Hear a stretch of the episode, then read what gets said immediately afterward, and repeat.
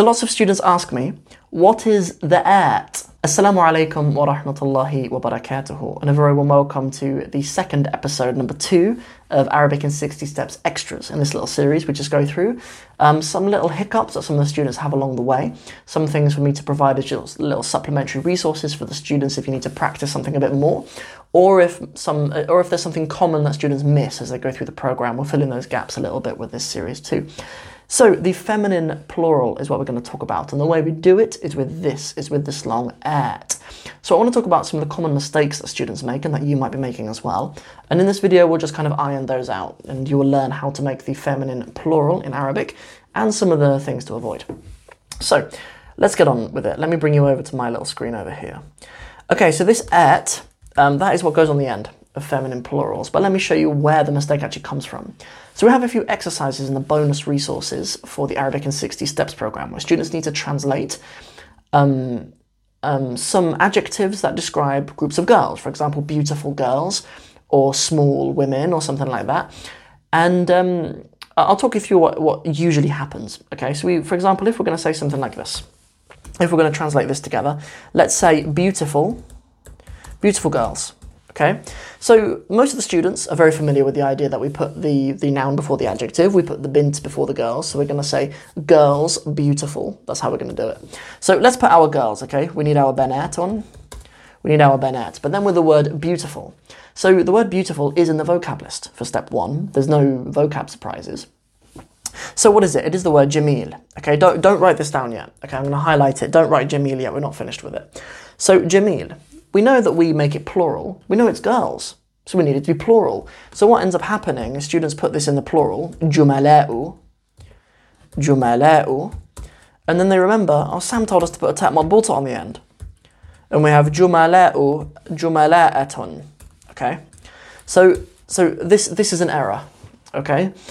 What's, what the jumala'u is the masculine plural. When you have the broken plurals in the vocab lists, what I'm giving you is the masculine plural. The feminine plural, here's the good news, is way easier. The feminine plural is way easier and far less common as well, actually. A reason why perhaps we don't emphasize it so much in those early steps is because it's not so common.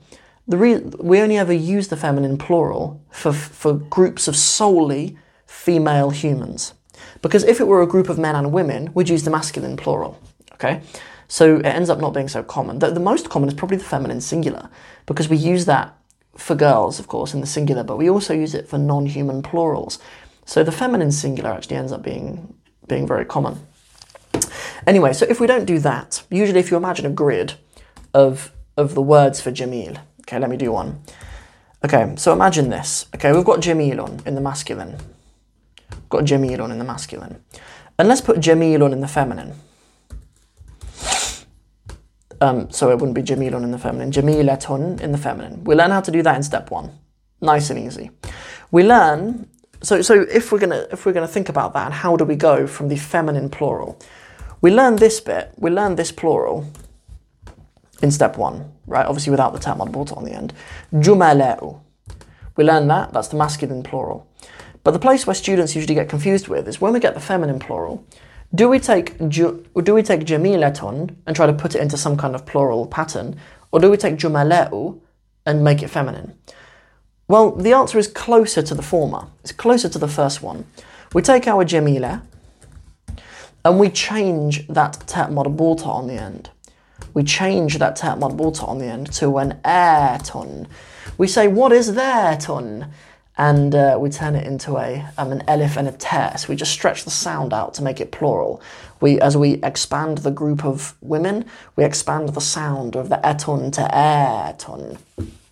So if I can come up to here, I'll bring your attention back up to here, and we're going to correct this. We can't say jamilatun, we can't say benatun, jamilatun. We say benatun, jamilatun. So let's stick that in there, jamilatun. Banatun jamilatun. So if we apply that to some other adjectives that you might have, if we'd say beautiful, um, beautiful Arab girls. Okay, for example, banatun jamilatun. And then we need the term um, Arabi, and we would perhaps say Arabiyatun. Arabiyatun. Arabiyatun. Okay, they are they are Arab, beautiful Arab girls, right? Or um, or if we'd say small, صغير, صغيرات. بنات جميلات صغيرات. That's a better example actually because that's actually what we use in the program. The word عربية isn't learned until step two. So maybe for those of you on step one, this is a more appropriate example. So that's what we do, okay? That's just a little summary of how we end up with our airton endings. Because as I say, like as we, in, in the vocab lists, I give you the masculine, singular, and the masculine plural. We, we have those with, with any noun I give you in the whole Arabic in 60 Steps program. I always give the plurals, even if they're not very common ones. You know, I'm a person who, when I was learning Arabic, I just liked to know the plurals. Like when you learn a noun, it's cool to know what the plural is with it. So, um, yeah, so I always do that, even for words that aren't especially common. Like, for example, the word qamar, meaning moon. I put the word aqmar, meaning moons, right? Like, unless you're a student of ours who lives on Jupiter, um, then you probably live on a planet with one qamar. Um, so you, it's very unlikely that, uh, that you need the term aqmar. And even the plural for the word shams, which is shumus, suns. I mean, I don't know how a planet could have more than one sun like by definition, a planet goes round a sun, like like by definition, right? So unless it's doing like a figure of eight thing around two suns, I don't, I don't know how it could um, have multiple suns anyway. But but if Arabic has the word, I think it's nice for students to be aware of it. So so we we'll always give you the plural, and then we equip you with the way of making the singular into the feminine, right? By putting a tet mod on the end. Most of the time, that that serves you well. But um, you know, maybe we need some more practice on. Uh, on how we actually end up with the feminine plural. So I'm hoping that this video serves that purpose, inshallah. So that's everything for this one. Hope you've enjoyed it. And uh, if you did, please don't forget to like and share the Arabic in 60 Steps YouTube channel as well. That goes a really long way. See you guys in the next one. Assalamu alaikum wa rahmatullahi wa barakatuhu.